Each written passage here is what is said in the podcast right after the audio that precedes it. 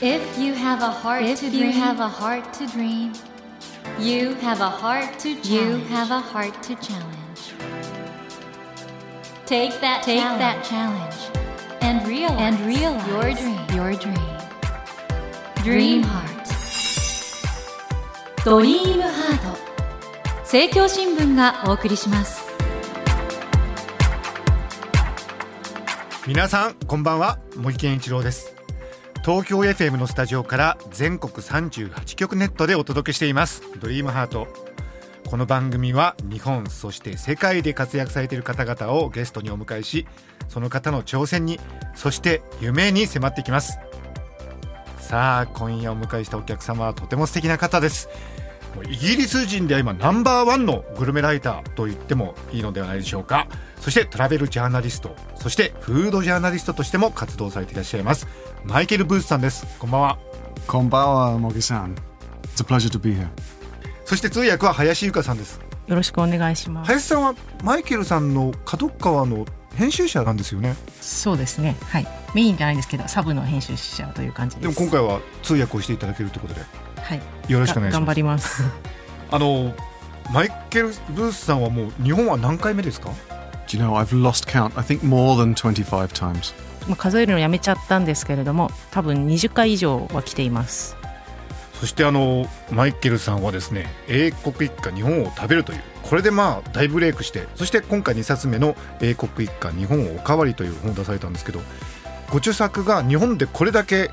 ヒットすると予想されてました？I never ever expected to sell 自分の本が日本語に翻訳されるとは全く予想していませんでしたし、こんなにたくさんの人に読んでいただけるっていうのは自分の中では大きな驚きでした。自分の人生の中で起こったことで一番嬉しかったことかもしれません。そしてなんと NHK からアニメの主人公にもなってらっしゃるんですよね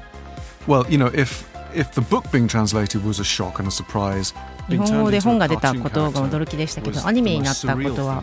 非現実的に思えてすごくシュールだなと思いました。このアニメで自分のキャラクターを見た時には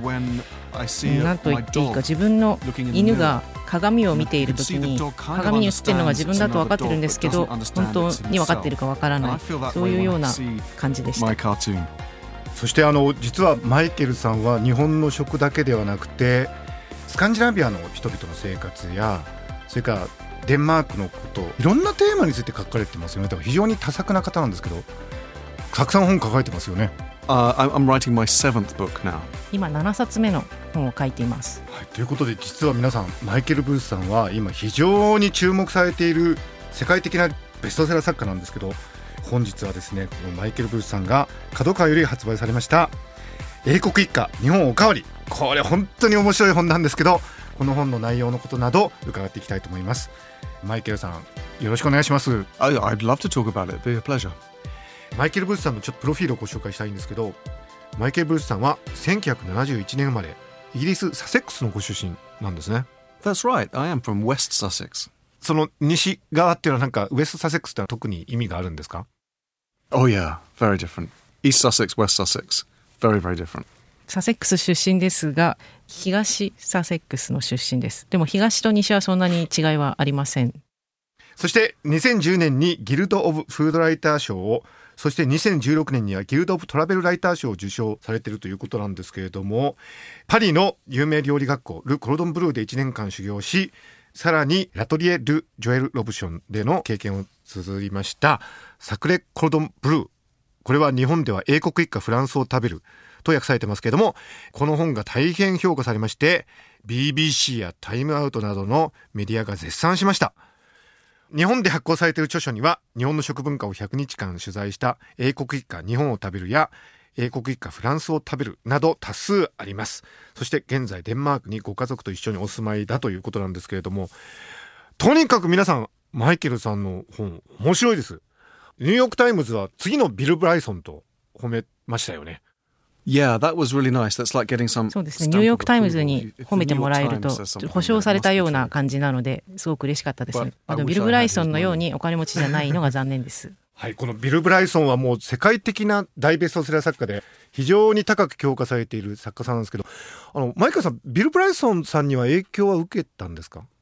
Uh, yeah, I would say he was one influence for sure. I, I haven't read any of his stuff for many, many, many years, but when they first came out, I read those books. Uh, and also PJ O'Rourke そうですね、ビル・ブライソンの影響はあると思います。最近の彼の著作は読んでいないんですけど、最初の方の作品は読みまして、すごく影響されました。アマルフィで家族と休暇を取っている時に、ビル・ブライソンの本を読んだんですけど、その時の思い出は、とてもいい思い出として残っていて、その読んでいるシーンを写真に撮ったほどです。Because you know, when you're a writer, 執筆作業に入ると誰にも会わないすごく孤独な作業なのでそういう時に本を出すということがどういうことだったかっていうのを思い出したいと思った時にそのアマルフィで撮った写真を見ます。そしてそのマイケル・ブースさんの本はあのご家族がね一緒に旅行で行かれるっていうのも非常に特徴なんですけども今回のね英国以下日本おかわりますますこれパワーアップしててマイケルさんは日本人も行かないような田舎のすごい奥の方まで入っていっちゃってますけどあれどのようにしてああいう取材って可能になってるんですか The long story. Hmm. I have an idea for a book. I know how much time I have. I know I need to get 40 stories.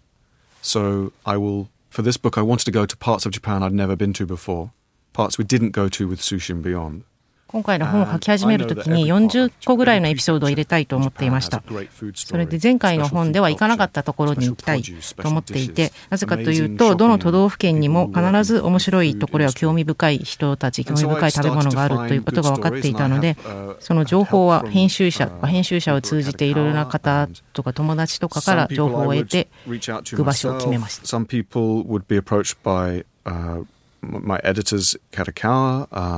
Um, other people would be recommended by other people, many different ways. あの、マイケルさんが最初の本書いてからの年月の中で日本食の世界的な流行がますます加速してると思うんですけども、あの、英語圏でね、まあイギリスとかアメリカでマイケルさんがお書きになったものってどのように読まれてるかっていうなんか実感ありますか Japanese food in the last 10 years has had an incredible explosion around the world. You had the United Nations World Heritage status, you had all the Michelin stars. So many chefs that I interview from the West just come to Japan as much as they can because they find it so inspiring and inspirational. そうですね。この10年間で日本食は世界的に爆発的に流行していて、ミシュランの星も日本のレストランをたくさん獲得しましたし、無形文化遺産にも選ばれたりしました。でも、アメリカ、イギリスではまだいまいち日本食は理解されていないと感じています。アメリカ、イギリスのいろんなとこにある日本食レストランのレベルはまだとても低いです。でも自分の読者はグルメにすごく関心がある人ばっかりなので、もうちょっとよく分かっていると思っています。で、1冊目は日本食について紹介するための本でした。で2冊目は1冊目を読んでくれた読者を自分と一緒に日本食のさらに深い深いところを掘り下げていって一緒についてきてほしいと思って書いた本です。1冊目の本で冒頭トシさんがフランス人は日本食何も分かってないっていうふうに言ってますけれどもやっぱり日本の料理をまだあまり全然理解してないような方がヨーロッパとかアメリカでは多数を占めてるんだと思うんですけどどうしたら日本食の良さをそういう方にも届けられるかなんかヒントのようなものありますか Um, I, I think American and Japanese, American and Europeans are understanding more and more about Japanese food, but it's still in a very um, そうですね。アメリカ人とヨーロッパ人はまだ日本食について表面的にしか分かっていないと思います。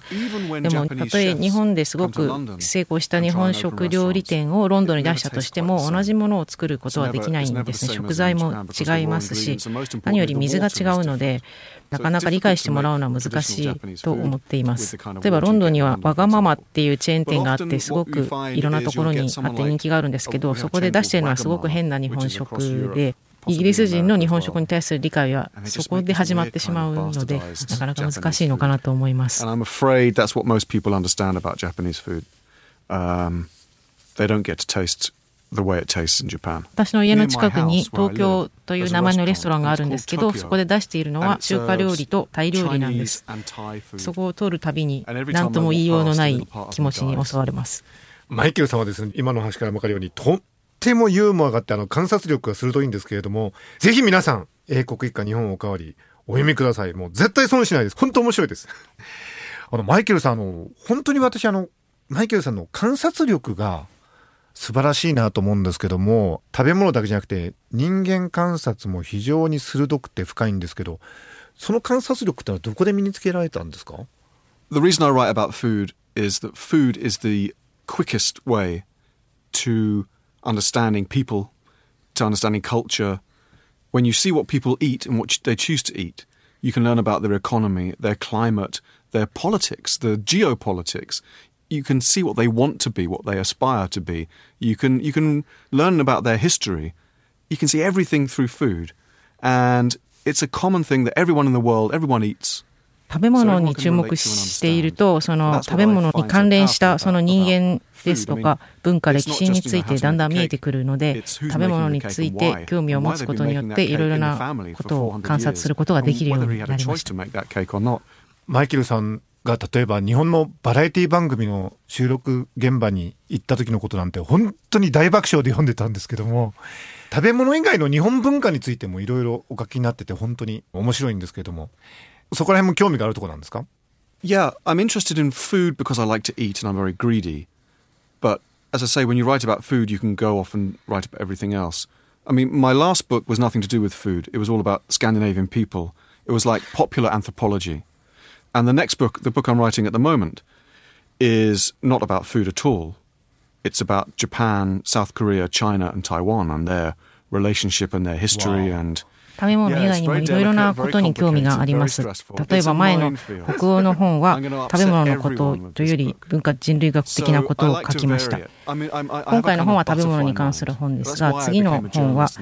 日本、中国、韓国、台湾の関係性について書く本です。だいたい1冊の本を書くのに1年から2年かかるので、自分が本当にこれに興味があるのかということを自分に深く問いかけてから調査を始めています。Do I want to introduce the world to these weird Scandinavian tribes?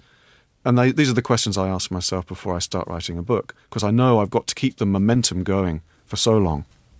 マイケルさんから見て、日本のここは大事に守っていった方がいいんじゃないかという点とここは少し変えたり、まあ、発展させたりした方がいいんじゃないかっていう点がもしあったら教えていただけますか I have this conversation in my head when I'm in Japan constantly about part of me wants to preserve Japan exactly as it is right now. Part of me understands you can't stop change and change is natural and good. いつもその問いは私の中にありまして、日本に来るたびにそのことを考えるのですが、本当のことを言うと、日本にはこのままでいてほしいと思っています。実際には変化は避けられないということは分かっているのですが、私は本当にこの国が好きで、すごく敬意を持っているので、できればもう外国人に来てほしくないし、あまりその良さを知られたくないという気持ちもあります。日本の人たちが自覚していないかもしれないんですけど、日本はすごく特別な国で、ずっとそのままでいてほしいと思っています。なんかそういうふうにマイケルさんに言ってくださると本当になんか嬉しいですね。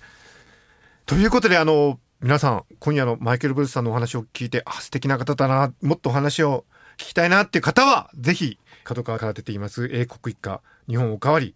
お読みください。そして皆さんなんとマイケル・ブースさんにはですねこの英国一家日本おかわりのプレゼントをしかも直筆のサイン入りでいただけるということでどうしたらそのプレゼントがもらえるのかという情報は来週お伝えしますのでぜひお楽しみにお待ちください。ということで、えー、森健一郎が東京 FM のスタジオから全国放送でお届けしてきましたドリームハートですがそろそろお別れの時間になってしまいました、えー、マイケル・ブースさんにはまた来週もお越しいただき作家として成功したその秘訣さらにこれからの人生などなどいろいろ伺っていきたいと思います。マイケルさん来週もどうぞよろしくお願いします。Yeah Never let go of that dream. Never forget Never forget that heart to challenge. Dream Heart. 茂木健一郎が東京 FM のスタジオから全国38局ネットでお届けしてきました「ドリームハート今夜はイギリス人ナンバーワングルメライターでトラベルジャーナリストそしてフードジャーナリストとして活動されていらっしゃいますマイケル・ブースさんをお迎えしました。いかがでしたでしょうか？